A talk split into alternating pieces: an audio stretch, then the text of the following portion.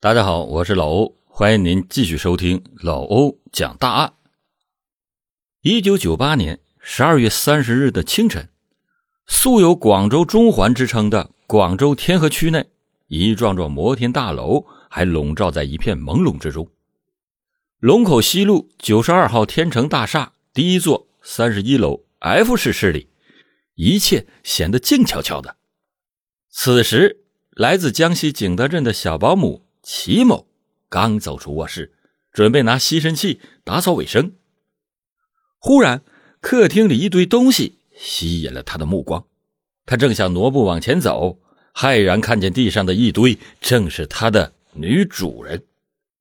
保姆本能的走上前去，连叫了数声，嗓音在宽敞的客厅里显得格外的惊慌。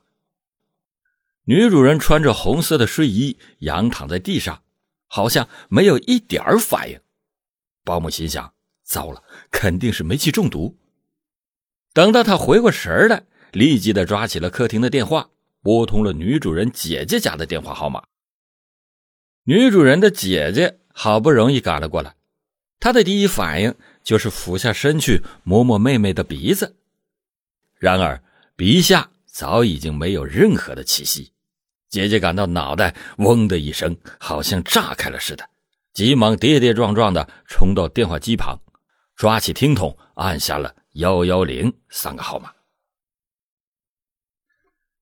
广州天河区石牌街派出所的民警接到幺幺零的命令，火速的赶往天成大厦。十五分钟以后，当几名民警登上三十一楼的 F 室时，他们还是被眼前的一幕震惊了。女主人何以仰面倒在光洁的木地板上，脖子和胸部沾有血迹，而死者本人正是素有“粤首席电视女主持”之称的陈旭然。民警随即向天河区公安分局刑警大队报了案。天河区公安分局与天成大厦相隔一条马路，距离仅有一百米。几分钟以后，刑警大队负责人率领了几名刑警、技术人员以及法医奔赴现场。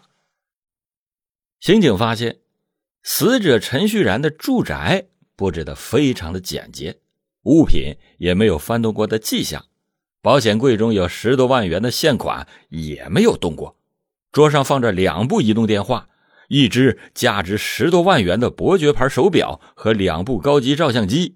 还有一千多元现金。在中心现场，技术人员提取了一把沾有血迹的刀。刑警进一步调查的时候，了解到死者的钱包不翼而飞，里面有多少财物无人知晓。法医俯下身去对死者进行检验，很快的就发现死者脖子上有被人掐过的痕迹，身上也有刀伤。经过进一步的解剖，确认死者的死亡时间是在二十九日深夜至三十日凌晨两点左右，死亡的原因是扼颈窒息致死。由于死者是广东著名的主持人陈旭然，这身份比较特殊，以致报案不到两个小时，陈旭然之死一下子就传遍了整个羊城的大街小巷。喜爱陈旭然主持节目的男女观众，甚至崇拜者，以电话、会面或者书信等各种形式相互传送着这样一个令人惊讶的消息：陈旭然死了。广州市民的口头更有这样的传播：陈旭然死于情杀。这个陈旭然生于一九六八年，是广东肇庆人，自小在广州长大。自1986年从事电视工作以后，他先后主持过广东电视台的《早晨》《家庭百事通》等栏目。之后，他又调入该台的文艺部，主持《万紫千红》《共度好时光》《一周荧屏》等名牌栏目和各种大型的文艺晚会。所主持的节目曾经多次的获得省级、国家级电视节目奖，并且被公众评为了广东最受欢迎的十大明星之一。可以说，陈旭然在电视观众的心目中的形象那是非常的好。然而，刑警很快就发现，陈旭然被害以后，传闻四起，真假难辨。从出租车司机到民航空乘小姐，都有着各自的版本。有的说啊，陈旭然拥有千万家财，天成大厦的豪宅将近三百平方米，价值三百万元。另外有三辆轿车，一辆奔驰，一辆皇冠，一辆宝马，并且相传奔驰是某酒家老板所赠送的。传闻中还提到了陈旭然生前有许多的异性朋友。其中不乏南海、番禺、顺德等地的企业界巨子。面对着这些铺天盖地的传言，民警顶住压力，继续从刑事侦查的角度展开调查。他们决心找出真凶，拨开笼罩在这一个特殊案件上的重重迷雾。刑警在秘密展开侦破工作。可是，有关陈旭然死因的传闻也是一浪高过一浪。但不管是民间传闻，还是不良媒体揭露的故事，都没有能够左右整个案情向前发展。办案民警排除干扰，始终不偏离中心现场所搜集到的证据，并且一步一步的循线追踪，紧紧咬住一个熟悉大厦情况的人开展侦查。办案人员反复的查看中心现场，发现楼高三十三层，三十二楼没有人居住。陈旭然所住的三十一楼的套间的外墙没有可供攀爬的水管，凶手根本就不可能从楼下往上爬。办案人员站在陈旭然住过的卧室里，仔细的查看地面或者是墙上的每一个斑点。以找出能够带动全案侦破的细节。这时，有一名办案人员打开了窗户，把头伸出了窗外，突然从空调机上发现了什么。他立刻的指给了身旁的技术人员看。技术人员俯身下去，发现上面有两只新鲜的脚印，显然是有人从窗户爬进卧室。办案人员将两只脚印提取之后。立即咚咚咚的登上了大厦的楼顶。楼顶的天台铺着白色的水泥板，显得格外的光洁，看不到任何其他小的东西。然而，一名办案人员走到消防栓前，还是发现了一卷消防水带被人打开，而且使用过。显然，凶手很可能利用大厦的消防水带从楼顶天台滑到三十一楼女主人的卧室，然后将她杀害，并且很可能是从门卫处溜上楼之后藏到楼顶天台上伺机作案的。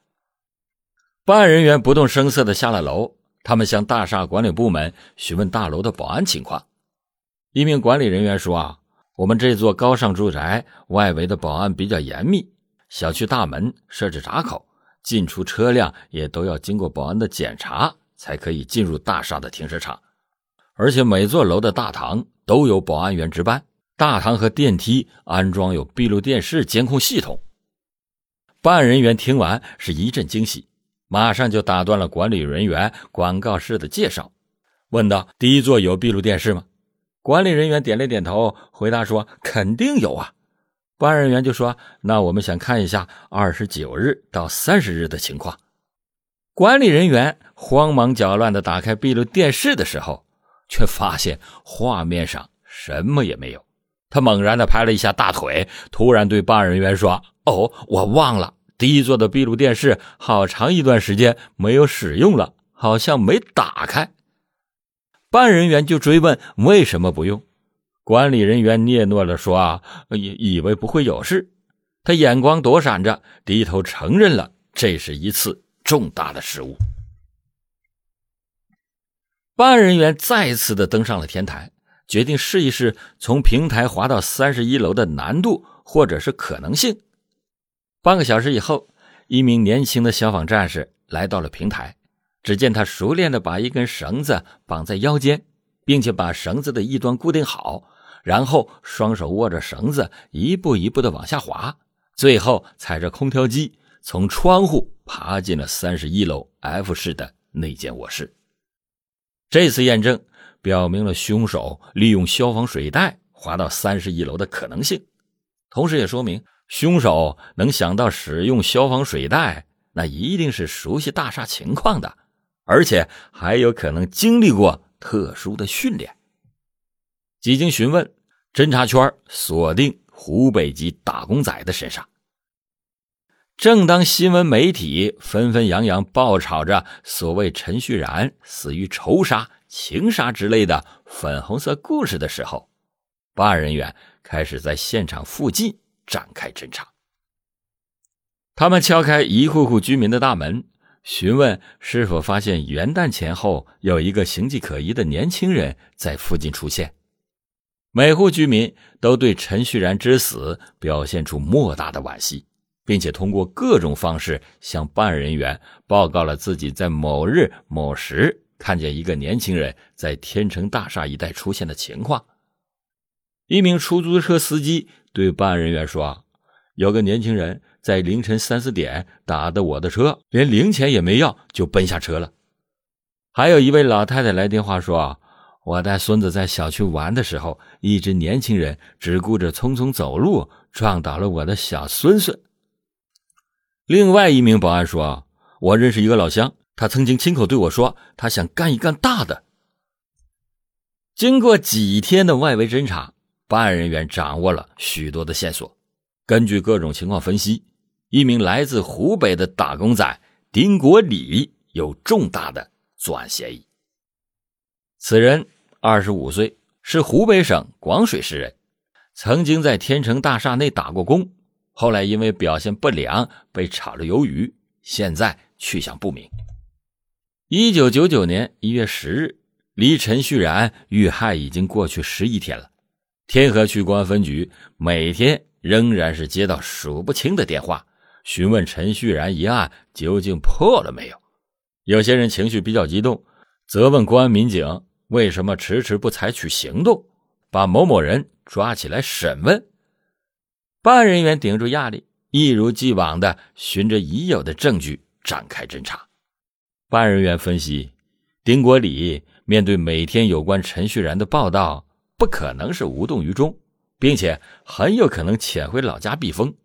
天河分局经过研究，决定派员赶赴湖北广水，以扩大侦查的视线。二十多个小时以后，四名西装革履、手提密码箱的生意人进入广水市内，他们操着带有浓重的地方口音的普通话。询问着一些关于收购名贵中药材的市场行情，这些人就是伪装成药材生意的办案人员。他们在市井百姓的口里了解到，广水并没有什么生意可做，许多的青年男女都南下打工谋求发展，很大一部分集中在广东的东莞某个镇打工。四名生意人似乎有些失望。他们雇了一辆农用车，来到了某个村庄。这个村庄不大，住着十几户人家。夕阳将田野抹上了一层金粉，显得格外的静谧。两名生意人在村头的一间瓦房里歇脚，另外两名生意人继续的往前面的几栋房舍走去。两名生意人一前一后，走到了一户姓丁的农家。这时，一只黄狗从屋里窜了出来。对着陌生人是一阵狂叫，生意人显得格外的慌张，大声的求房主赶快出来赶狗。这时，一名年约半百的男人走了出来，冲着黄狗责骂了一句，黄狗就乖乖的走掉了。两名生意人就主动的和老头攀谈了起来。老头一见生意人这长相不俗，像是做大生意的阔佬。就讨好的问生意人：“为什么在这个时候来这个地方啊？”生意人就大摇其头，诉说啊被人给坑了，生意没做成，连对方的人影也找不到了。那个个头小的生意人更是气呼呼的说：“啊，那人说他住在这个村里，可是我们问遍了，也找不到这么一个人。”那个大个头的生意人对老头说：“啊，老人家你忙吧，我们走了。”老头就有些留意的问：“你们是哪里人呐？”“哦，我们是广州人。”“啊，我儿子也在广州打工，不知道他怎么样了。”哦，他叫什么名字啊？在哪个工厂？他叫丁国礼，也不知道他是不是还在广州，很久没来信儿了。两名生意人立即离开了丁家，他们来到了村头的那间瓦房里，与另外两名生意人会合。四个人就提着密码箱，旋即离开了此地。四名办案人员离开这个村子以后，立即的和广州取得了联系，要求专案组派专人到东莞。查找丁国礼的下落。一月十五日上午，东莞某镇林立的厂房吐出了团团的青烟，街上走动着南腔北调的青年打工一族，他们的脸上挂着各种表情：惶恐的、麻木的、惊喜的、思念的、平淡的、伤感的。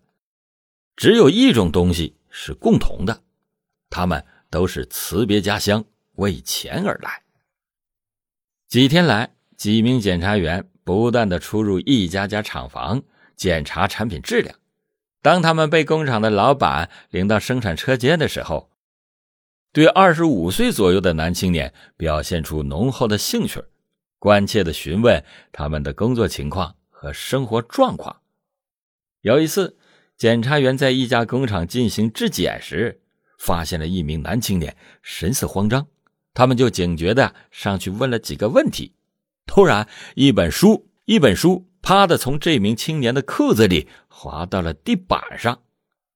非常巧合的是，这名男青年正是湖北广水人，以前见过丁国礼，但是不知道他在哪家工厂打工。这几天过去了，检察员们走访了几十家工厂，仍然是没有找到丁国礼的影子。然而，在近千名打工仔中走访，终于摸到了一条重要的线索：丁国礼很有可能在广州黄埔区打工。于是，检察员们又悄悄地离开了东莞，折回广州。黄埔区位于广州城区的东部，是外来打工一族比较密集的地方。黄埔区有上千家工厂，而且每家工厂的情况。各不一样，要在茫茫的人海中找出一个叫丁国礼的打工仔，其难度可想而知。办案人员继续以检察员的身份深入工厂，决定采取以鱼为直的策略，引出暗藏在某个角落的凶手。办案人员想，如果说丁国礼杀人以后一直是藏在广州，那么他肯定已经从新闻媒体的报道中。知道了被害人的真正身份，也一定知道公众对此案的关注程度。假如他仍然是心存侥幸的藏在广州，玩着最危险的地方、最安全的游戏，那他就一定会在什么地方露出马脚。办案人员了解到，丁管理的未婚妻也在黄埔区的一家工厂打工，于是就决定从查找这名女子入手。功夫不负有心人，办案人员走访了一家又一家工厂，终于查出了丁国礼的未婚妻在一家规模比较大的鞋厂打工。办案人员不动声色，暗中注视着这名女子的行踪。第二天傍晚，丁国礼的未婚妻从工厂宿舍走了出来，她一边走着，一边拿出小圆镜，对着镜子擦口红。办案人员等到这名女子拐过了一个路口，才骑着两辆摩托车跟了上去。只见那名女子来到了一家银行的门前，转身就走了进去。几分钟以后，她从银行走出来，沿来时的方向又走了回去。办案人员随即闪入这家银行查询，原来丁国礼的未婚妻刚刚存了一张一千元的港币。这与案发现场陈旭然钱包内的港币基本吻合。两天过去了，可是丁国礼依然没有露面，全部由他的未婚妻出面处理。但是有一点令办案人员充满信心，那就是丁国礼一定藏在这家工厂附近的某个地方。十五日上午，广州格外的寒冷。市民们穿着毛领皮衣，行色匆匆的在街上走着，谁也不会注意到，在一家单位的外面，有一个穿着暗红色工作服的环卫工正在低头打扫着枯黄的树叶。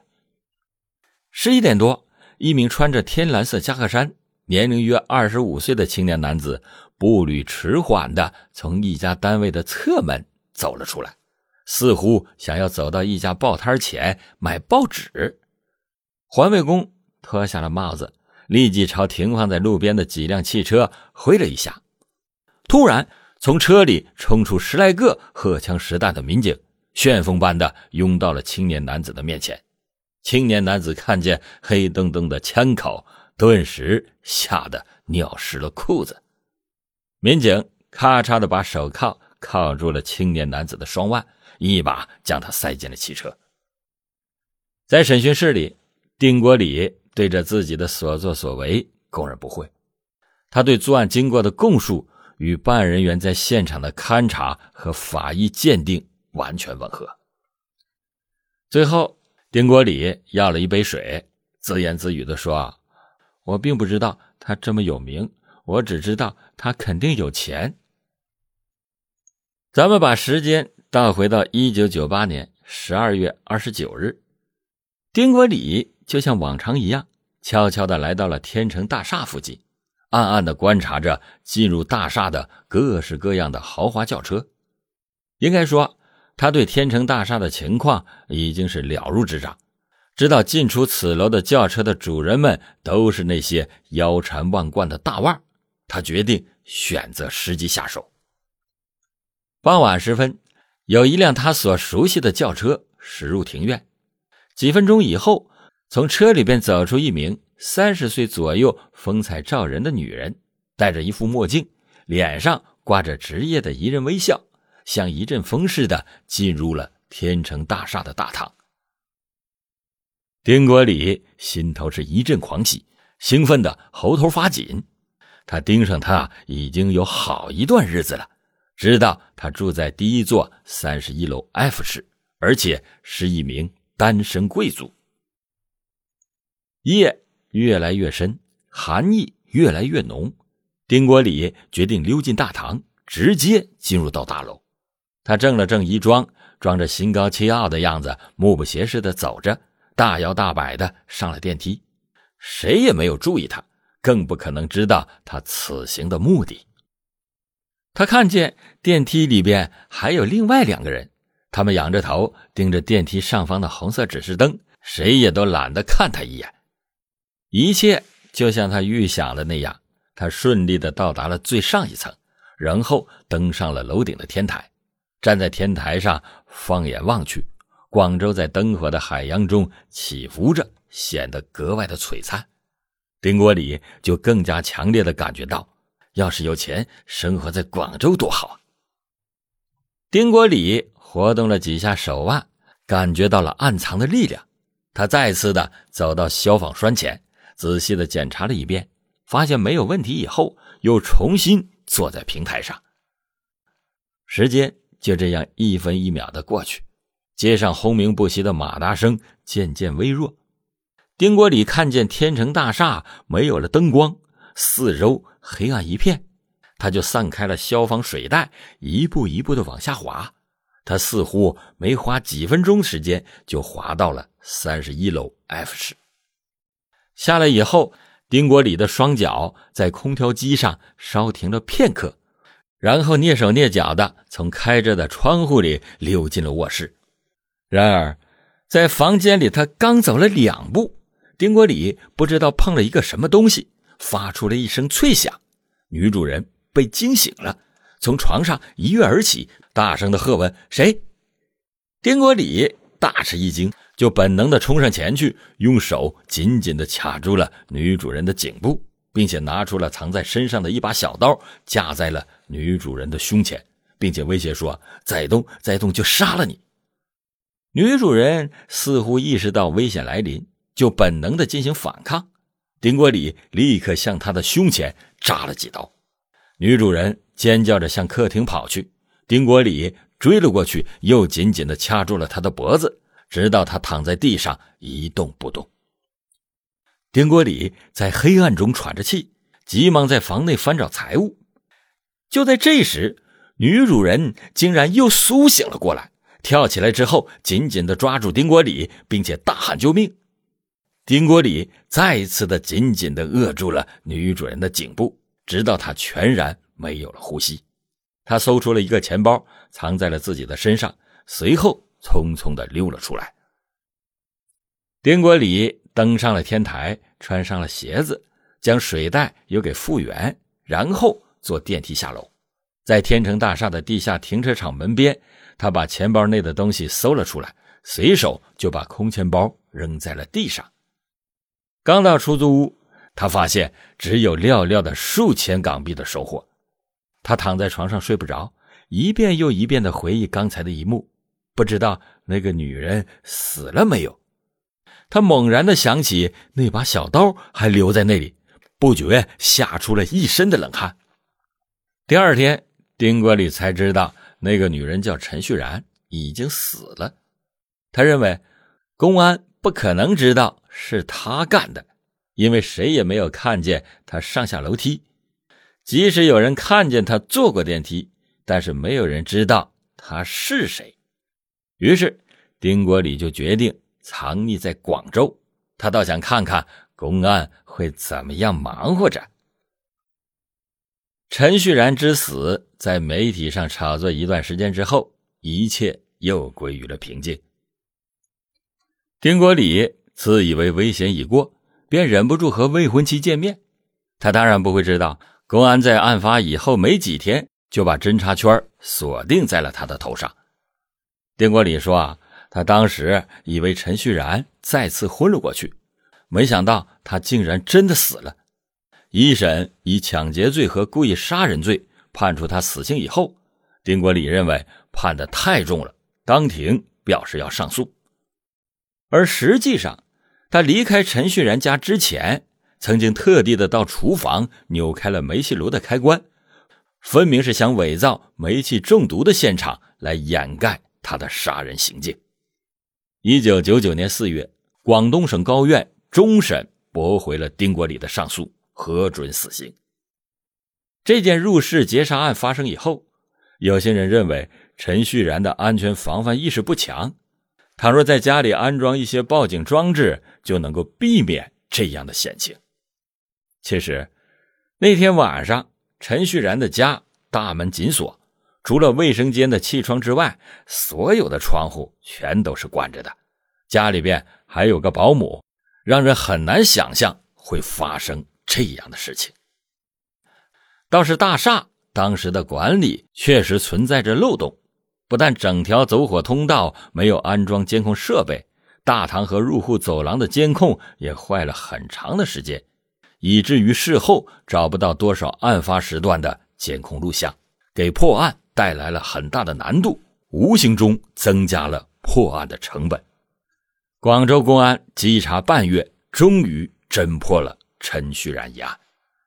好了，感谢你今天收听老欧讲大案，老欧讲大案，警示迷途者，唤醒梦中人。